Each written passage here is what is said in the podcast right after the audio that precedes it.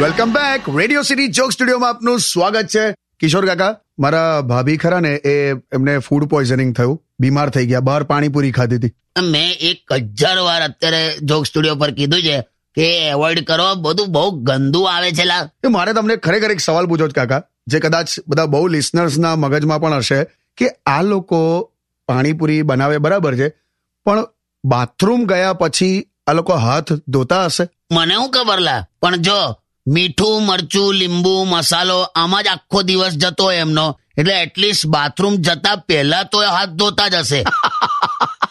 બહુ ખાય છે હા પણ છોકરીઓ તો આ કોલેજની છોકરીઓ તો એટલી પાણીપુરી. મેં જોયું છે હા ચાર રસ્તે અક્કી આમ ફૂલ ભીડ હોય છે. હમણાં એક તને એક બેનનો દાખલો આપું. એક બેન જીવનથી બહુ જ કંટાળેલા. તો ઘરેથી સો રૂપિયા લઈને ઝેર ખરીદવા ગયા. તો તઈ જઈને દુકાનમાં એવું કીધું કે એસી રૂપિયાનું ઝેર આપો અને વીસની પાણીપુરી. જાઓ ને યાર. એટલે આજે એક મસ્તીમાં પણ એક્ઝામ્પલ આપ્યું કે બહુ જ ભાવે છે છોકરીઓને પાણીપુરી તો. પણ એક વાત કહું આમ ચટાકેદાર તો હોય છે જ યાર. છે છે તારામાં પણ સ્ત્રીના લક્ષણ તો છે જ મેં જોયું છે. બે જાઓ ને. ત્યાં આઈબ્રો પણ કરાવી મેં જોયું. બે ના બે હવે શું તમે તમે શાંતિથી સોંગ સાંભળો બે. Only on